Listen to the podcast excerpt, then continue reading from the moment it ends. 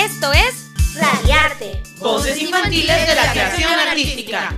Una ventana al mundo del arte hecho por y para niños y niñas. Programa en coproducción del Instituto Municipal de Arte y Cultura de Tijuana y Radio Tecnológico. ¡Comenzamos!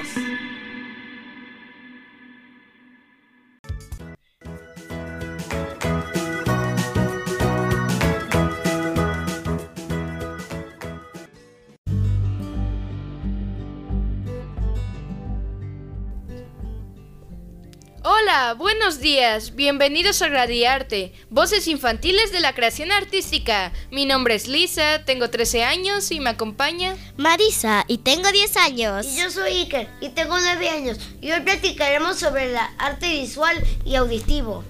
Vamos a comenzar con el cine. ¿Qué te parece, Iker? Me encanta el cine, el doblaje en las películas, el casting es muy importante para conseguir al actor ideal para un film, así de un éxito. Precisamente hoy vamos a platicar con Marco Aurelio Celis, de la productora Specola. Él y Diego Quintero hicieron el cortometraje La Tierra que Habitamos. Y ganó como mejor cortometraje documental en Barcelona en el año de 2019. La trama es sobre la migración en un tema controversial en estos días. Pudimos platicar con Marco Aurelio Celis y esto fue lo que nos dijo.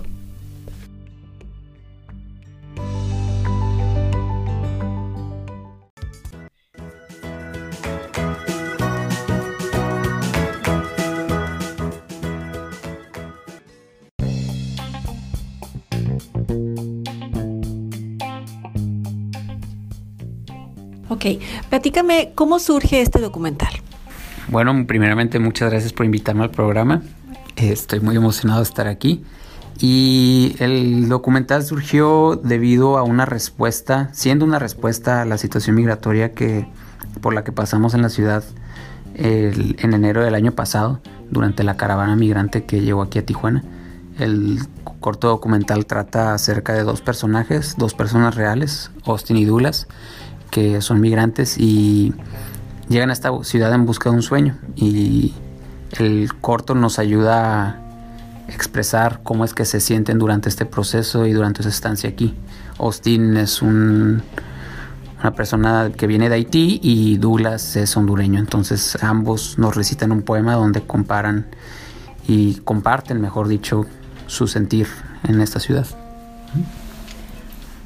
Para poder hacer este cortometraje, tiene que haber un acercamiento humano con los protagonistas, porque poder captar ese lado frágil de ellos, me imagino que no es tan fácil.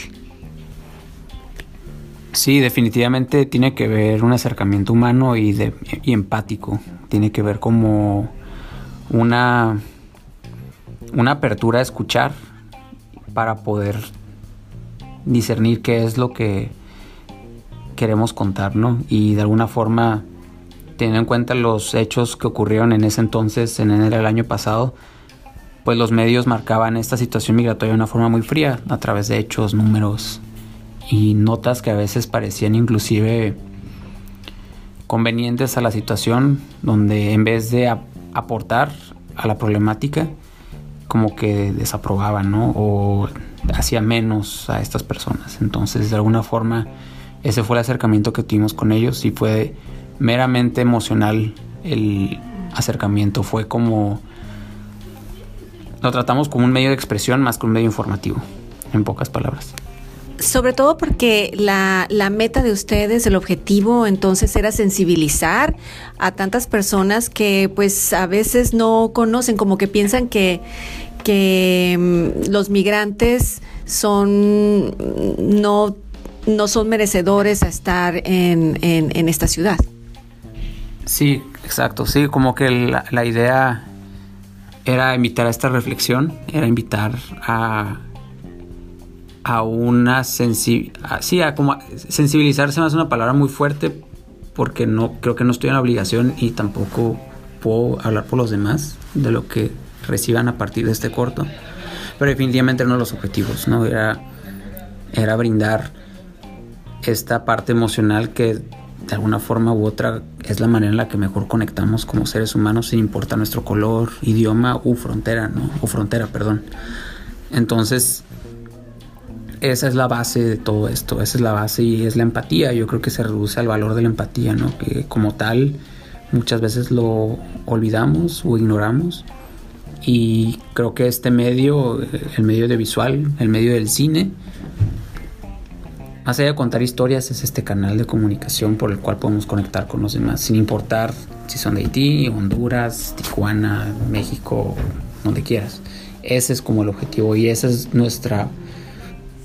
la manera en la que buscamos enfrentar este medio y enfrentar estas problemáticas que, mientras sigan estando latentes en la ciudad, nosotros vamos a seguir contándolas, porque como creadores, y esto no es obligación de nadie, nosotros sí sentimos la responsabilidad de ponerlas en la pantalla o en el medio, o por lo menos en el medio audiovisual. Y sí que conectaste, porque no solamente en Tijuana, sino a nivel internacional, ganando un premio en Barcelona. ¿Qué premio es este y qué representó para ti? Sí, afortunadamente, después de una larga ruta de festivales, tuvimos afortunadamente varias selecciones en diferentes partes del país e internacionalmente, pero definitivamente una de las más gratificantes fue recibir un premio como mejor corto documental en el Festival de Cine y Derechos Humanos de Barcelona, y como tal pues representa, primeramente fue inesperado, porque realmente el hecho de estar seleccionado en cualquier festival para nosotros ya era un logro, porque eso significaba que más personas lo estaban viendo, y mucho más si era fuera del país. Y recibir el premio como que nos ayuda a reafirmar que de alguna forma u otra estamos haciendo quizás las cosas bien, y que de alguna forma u otra debemos de seguir realizando y produciendo este tipo de contenidos. Un tipo de contenido que nadie nos obligó a contar, que nadie nos obliga a hacer y nadie está obligado a realizar, pero nosotros nos motiva a seguir buscando estas perspectivas distintas, ¿no? O por lo menos, quizá no son distintas si vemos el panorama en una línea de tiempo mucho más grande, ¿no? Creo que por lo menos nos ayuda a seguir buscando y a seguir intentando formatos y formas, y a seguir conectando especialmente con otras personas, ¿no? Y en este caso es la situación migratoria de Tijuana, quizá mañana sea otra, pero por lo menos este es un buen inicio para nosotros. Tú formas parte de una compañía que está precisamente en Playas de Tijuana y se llama Specola. Uh-huh. Platícanos de esto. Sí, yo llevo trabajando en Specola ya 3 años y definitivamente para mí ha sido mi fuente de motivación, inspiración para poder crear, porque estoy rodeado de personas que de igual forma están en constante empuje para ser mejores creadores, mejores autores, y no solamente en el ámbito personal o profesional, sino también en el ámbito publicitario, que al final de cuentas es donde sacamos nuestro trabajo del día a día, ¿no? Y estando ahí me ha ayudado a reafirmar que este medio es un medio que te permite subsistir a partir de él, cuando yo no creía que era posible. Pero eso es posible solamente al trabajo constante y a la disciplina y al constante empuje de crear y de realizar productos que sean distintos de una forma genuina en el contenido y en la calidad, y estando ahí rodeado de muchas personas que comparten intereses o quizá compartimos diferentes puntos de vista sobre el mundo, de alguna forma aporta y complementa, y por lo menos a mí me complementa como persona y como creador. Pues muy bien. ¿Algo más que quieras decirle a los niños que nos están escuchando en este momento y que les encanta el cine y que tal vez quieren dedicarse a esto o tal vez no, simplemente les gustaría ir a ver las películas? ¿Qué puedes decirles a ellos? Pues si les gusta el cine y les gusta las historias y les gusta expresar cómo se sienten, quizá no es por el cine, pero quizá por pintura, por plastilina, por dibujo. El cine es para todos, y ahorita no hay no hay excusas para no hacer cine. Podemos hacer cine desde nuestros celulares, desde fotografías, y no necesitas una cámara cara para poder realizar algo, no necesitas a muchas personas, tú puedes contar las historias que quieras. No te limites, y no te limites solamente a contar quizá historias de alguien más. A veces las historias que conectan con más personas son las propias. Y si tú tienes algo que sientes algo que puede ser desde tristeza, felicidad o confusión, es normal. Y sentir eso te puede dar pauta a crear algo. Y el cine creo que es como ese canal que te permite sacar eso. Hay muchas personas que escriben y que por medio de la literatura se expresan. Hay muchos poetas que por medio de la poesía se expresan. Y el cine yo creo que es un medio de expresión. No importa cómo te sientas, siempre va a ser válido tus sentimientos. Y también va a ser siempre válido que tú los puedas expresar por medio de esto. Y como ya lo mencioné, puede ser por medio de fotos, puede ser por medio de imágenes, puedes grabar a tu mamá, a tu papá, las plantas, el cielo, lo que sea. Todo eso forma parte de un producto que puede expresar lo que sientes. Y solamente haciendo muchos ejercicios como ese puede llevarte a, quizá en un futuro, si eres constante y si es disciplinado y si aún más importante te gusta, puedes llegar a crear quizá una película. Pues muchísimas gracias y enhorabuena, felicidades. Muchas gracias.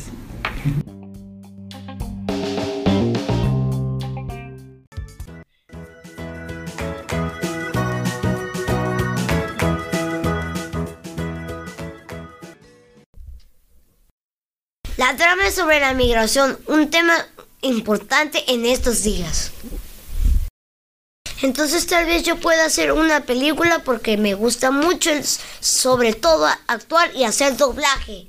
Pero primero tienes que estudiar y practicar para que algún día podamos hacer un corto como el de Marco Aurelio. Así es, a mí me llamó la atención que habló en su corto sobre la migración. ¿Qué es la migración? Es el desplazamiento de una población que se produce desde un lugar de origen a otro destino y lleva consigo un cambio de la residencia habitual. Aquí en Tijuana, muchos migrantes han encontrado su hogar. Hay personas de otros estados de la República Mexicana y de otros países. ¡Ya volvemos!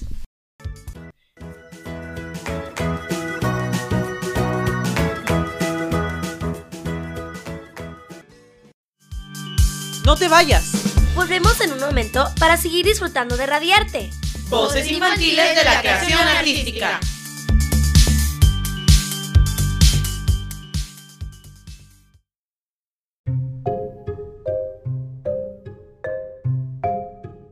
Buenos días, hola, soy Ivana Sofía. Esto es Radiarte, voces infantiles de la creación artística. Recuerden no olvidar de estar constantemente desinfectando y lavar sus manos para mantenernos sanos y a salvos. Hasta pronto y no te pierdas el programa Radiarte, hecho para ti.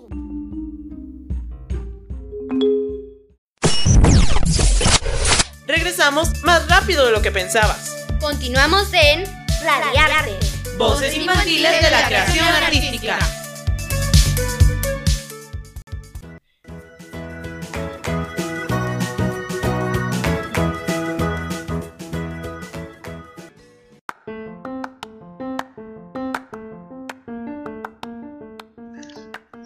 Hola, bienvenidos a Radiarte, voces infantiles de la creación artística.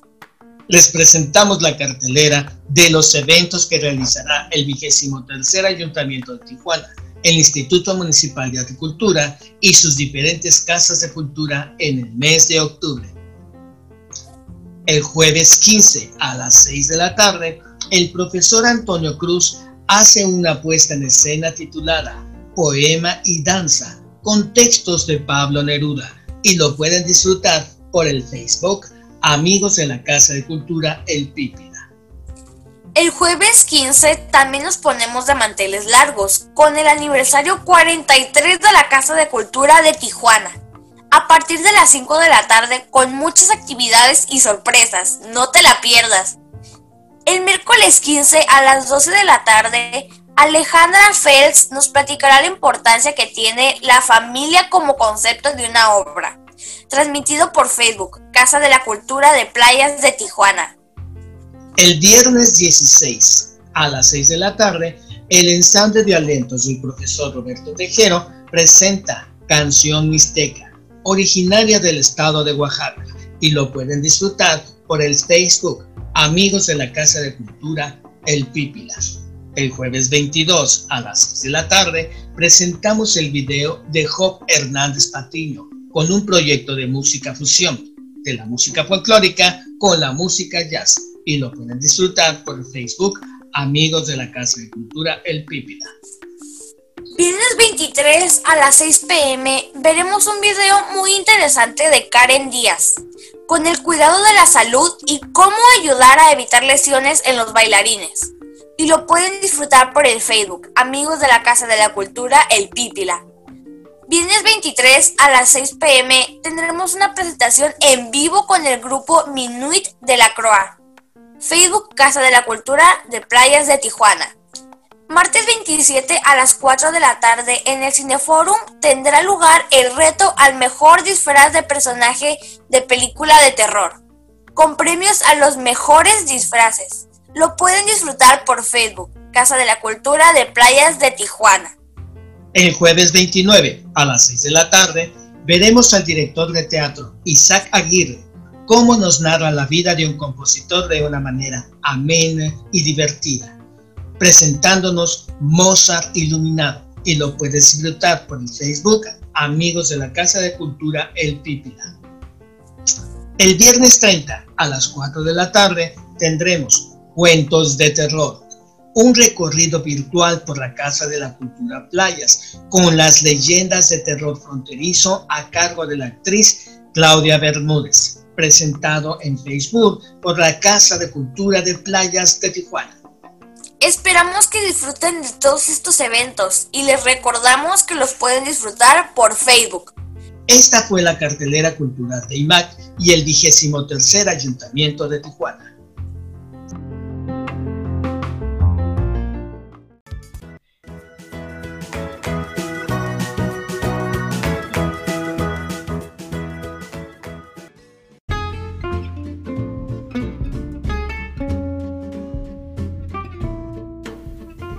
Con esto terminamos tu programa infantil Radiarte, voces infantiles de la creación artística. Muchas gracias por habernos acompañado hoy.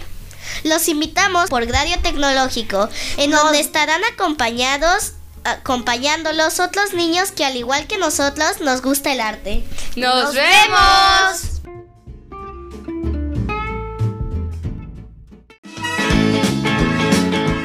Amigos, por hoy hemos terminado. Escúchanos con más arte y cultura la próxima semana, aquí en Radiarte.